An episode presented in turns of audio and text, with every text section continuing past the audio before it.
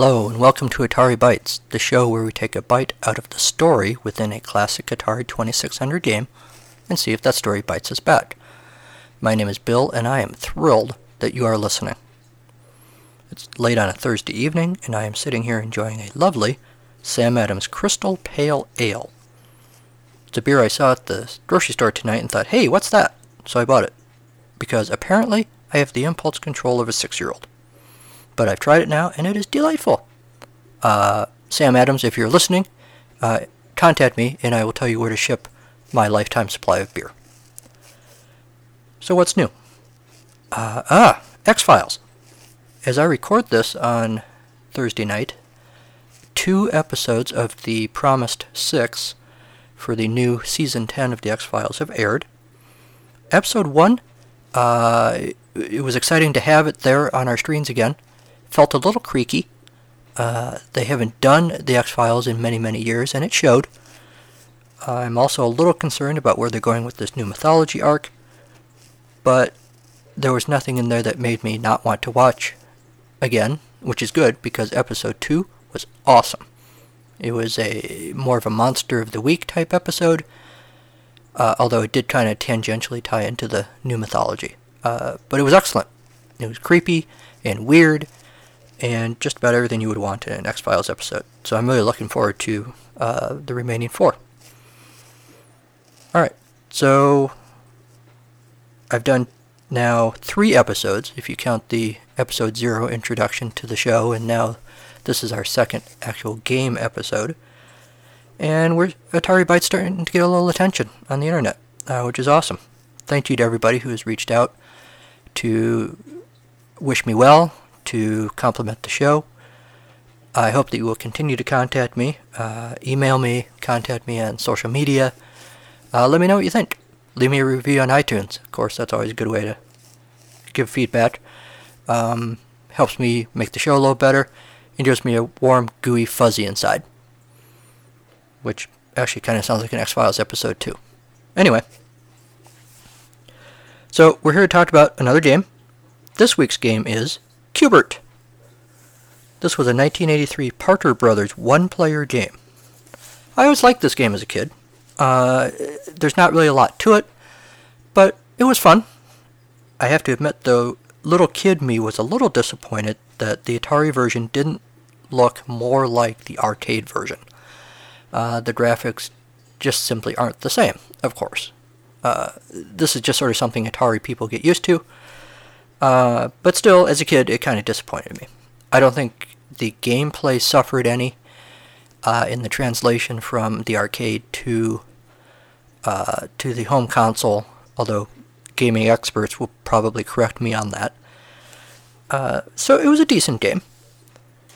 So, what do we have? I'm looking here at the actual paper manual from my copy of the Q*bert game I had as a kid. And from this, I can see that the object of the game is to score as many points as possible, duh, by changing the color of the cubes on the pyramid from a starting color to a destination color. Do this by hopping Q*bert from cube to cube while avoiding the nasty characters who try to stop him. Each time you complete a pyramid, you proceed to a new pyramid or round. Try to complete as many rounds as you can. There are five game levels and all four rounds per level. Start the game with four Q*berts. Q*bert starts at the top of the pyramid, works his way down until all the cubes' colors are changed. The interesting thing about this manual, uh, which really fits in with the mission of this show to analyze the story within the game, unlike a lot of video games, this manual comes with an actual cast list. We've got Q*bert, of course, who is the star of the show. We've got the red ball, when the red ball starts rolling, get Q*bert out of its path or it'll squash him. If this happens, the swear bubble lights up and the next Q*bert appears on the tube where the last one was squashed. There are lots of things that make my swear bubble pop up too. Anyway, the purple ball possesses it poses the same kind of danger as the red ball, except that the purple ball reaches the bottom of the pyramid, and when it does so, it hatches Coily the Snake, who is the next character on the list. He's the snake with the perilous pounce. Kind of like Shaft. Wait, that was something else entirely. Shut your mouth. The only way to get rid of Coily is to lure him off the pyramid by hopping a flying disc. The best way to do this is to hop Q*bert onto the exit cube. There's only one correct exit cube for one flying disc. If you try to hop onto the disc from the wrong cube, you fly off into oblivion. It doesn't actually say that in the manual, but I know that from playing the game. The flying discs are another character in the game, apparently.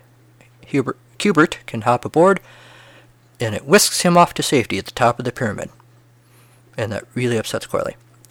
Another character is Sam.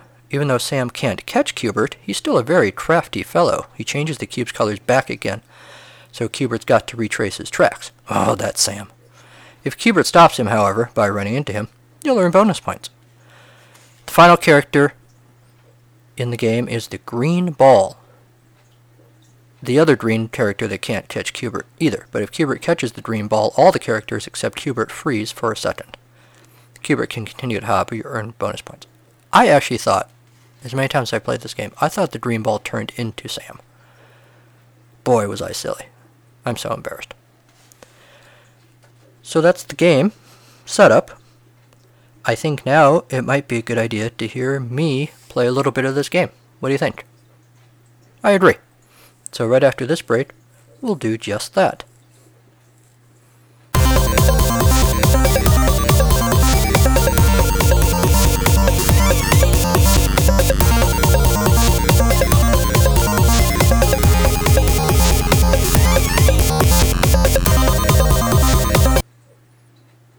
Alright, Q*bert's all loaded up. Let's put the little guy through his paces. Here we are at the top of the pyramid.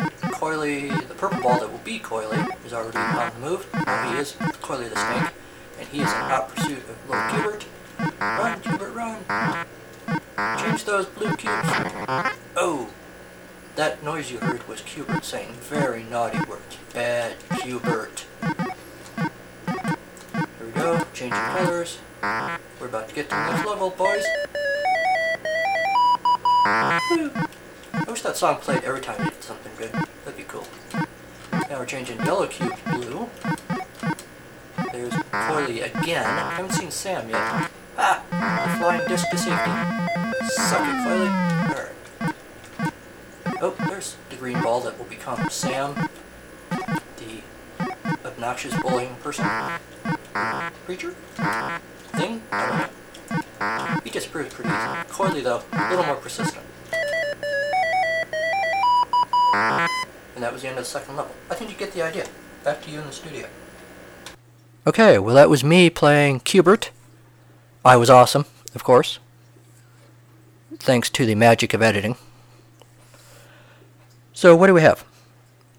We have a game with an adorable little character named Q*bert. But man has he got issues. He looks a little bit like a tiny Mr. Snuffleupagus, who I think we can all agree is really one messed up Muppet. So apparently the uh, issues don't fall far from the Muppet tree. Side note, full disclosure, legal disclaimer, Q*bert, not a Muppet. Uh, Muppet people, please don't sue me. So who is Q*bert? What's his objective? What are the stakes in this story? Well, I think it's pretty obvious what's going on in this game. This, simply put, is a 1980s after school special. Remember those? Uh, the little movies that had special messages for kids. Just say no to drugs. Uh, don't smoke. Um, don't sell guns to the Contras. Wait, that was something else. Anyway, Q*bert is the stand in for the dorky little kid in one of those after school specials. He's just sort of a sad sack, just stumbling through the neighborhood trying to get to school. The pyramid is his route to school. The bullies on the playground are Coily and Sam. They are literally bullying him, literally trying to push him off the pyramid, push him out of the neighborhood. And messing with his pyramid cube colors just to rattle his cage. I think the dynamic we have going here is sort of the typical after school special dynamic too, right? You have Coily, who is the quote unquote smart one. Uh, he's the bully. He's the really scary one. But then you have his little toady, Sam, who's really not as dangerous, but he's every bit as mean as the bully. He's even green, like a toad. Q*bert, messing with Q*bert, uh, changing the colors of his cube is basically the Atari equivalent of a, putting a kick me sign on the kid's back, or giving him a swirly, or whatever else 1980s adult writers thought that kids did to other kids on the playground. It all fits. There's even a red ball that will squash Q*bert. Hello? Dodgeball, anybody? Did anybody else have this nightmare as a kid, or is that just me? Anyway. So then when Q*bert really gets in a jam, when the bullies are really messing with him, what does he do? He hops on a flying disc and it carries him to safety. The flying disc is the kindly old man, or the cop, or the teacher, or the cool older brother, or the giraffe wearing the sunglasses, or whoever the uh, device that saves the kid in the after school special is. That's what the flying disc is in this game. And just like in those squeaky clean 1980s teen TV era shows, looking at you, Full House, these shows where kids never drink, they don't do drugs, they certainly never curse. This game turns Q*bert swears into the 8 bit equivalent of gosh darn it or gee willikers. So, that's it. If that's the story, if I'm right about that, Q*bert's just a stand in for every one of us. I mean, every one of those nerds who got picked on in school does the story hold up? Does has Atari pulled off the arcade version of an after-school special? Well, each level in Q*bert, like the manual told us, is pretty much the same. You start at the top, you work your way to the bottom, repeat. Q*bert never really wins. He just changes all the colors on one screen, goes to the next screen, and does it again. Same thing over and over again. In that way, the game is pretty much like your teenage years. Something to endure more than something to win.